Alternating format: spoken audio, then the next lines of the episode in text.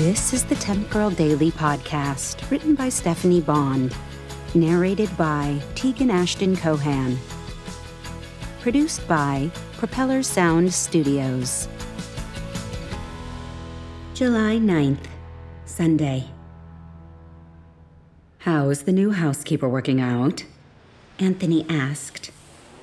I hummed into the phone, wavering. June Wu is doing a decent job, I suppose. But I regretted letting her see me drunk. Oh, and naked. What if she told the cleaning company? Or reported me for sexual harassment? You're already on a first name basis with her? The communication is one way. She understands English, but doesn't speak it. But you like her better than the previous house cleaner. I made a non committal sound. Did the company say why Elena didn't come back to clean for me? Even with the headache of a hangover, I remembered the vase throwing incident more clearly now, and I could see how she might have misconstrued the situation. But no one had been hurt. She'd had plenty of time to duck. The lady at the company didn't say, Anthony replied. And besides, you said you weren't happy with Elena's work anyway. I frowned. I wasn't, but it's the principle. She should have at least let me know she wouldn't be back. I don't disagree, he offered sympathetically. But it's probably best to just forget about it. I suppose. Still, I was perturbed with Elena for just dropping off the face of the earth like that. I'm emailing over your appointment schedule for the week. Anthony said, You'll be in Peachtree City Monday, in Athens Tuesday. Actually, I cut in. I'm going to take off a couple of weeks, so I need for you to cancel all my appointments. Ah, I guess you want to get ready for your new position as sales manager. Um, right. But until Traxton assigns someone to take over my accounts, don't say anything to the customers about the move. If anyone asks, just say something came up. Will do. And don't use my business email address. Of course. I'll use your personal email address until you get a new address from Traxton to go with your new title. Right, I murmured. And since I won't be working the next couple of weeks, you can take some time off too. I paid Anthony by the hour, so I needed to find a way to ease into letting him go. Gosh, Della, I really need the hours to make my rent this month. You've been saying you were going to hire a kitchen and closet organizer. What if I do that for you?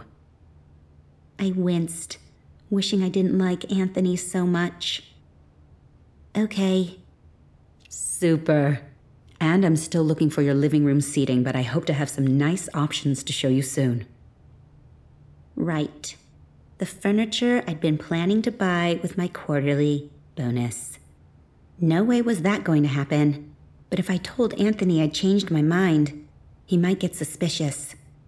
And if he found out I'd been fired, his connection to Kyle's family meant they'd find out too. That sounds good, I said, trying to inject some enthusiasm into my voice. Why don't you come by Thursday? See you then, he sang.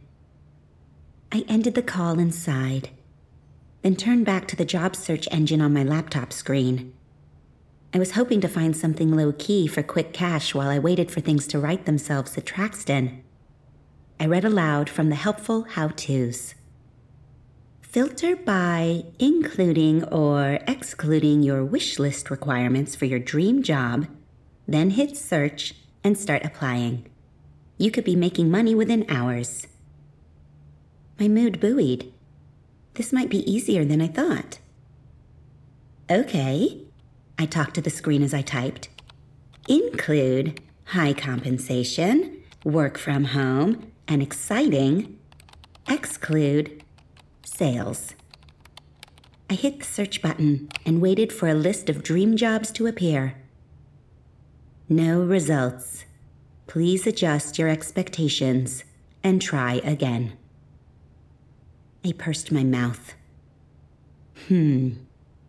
This might be harder than I thought.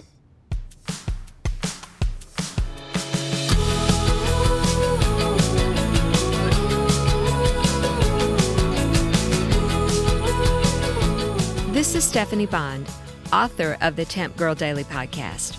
If you find this story intriguing, I would be so grateful if you take two minutes to leave a five star review wherever you listen to podcasts. Good reviews feed the magic algorithms that decide what to show listeners who are searching for an entertaining podcast. In short, reviews help more people find Temp Girl. Thank you so much for your support.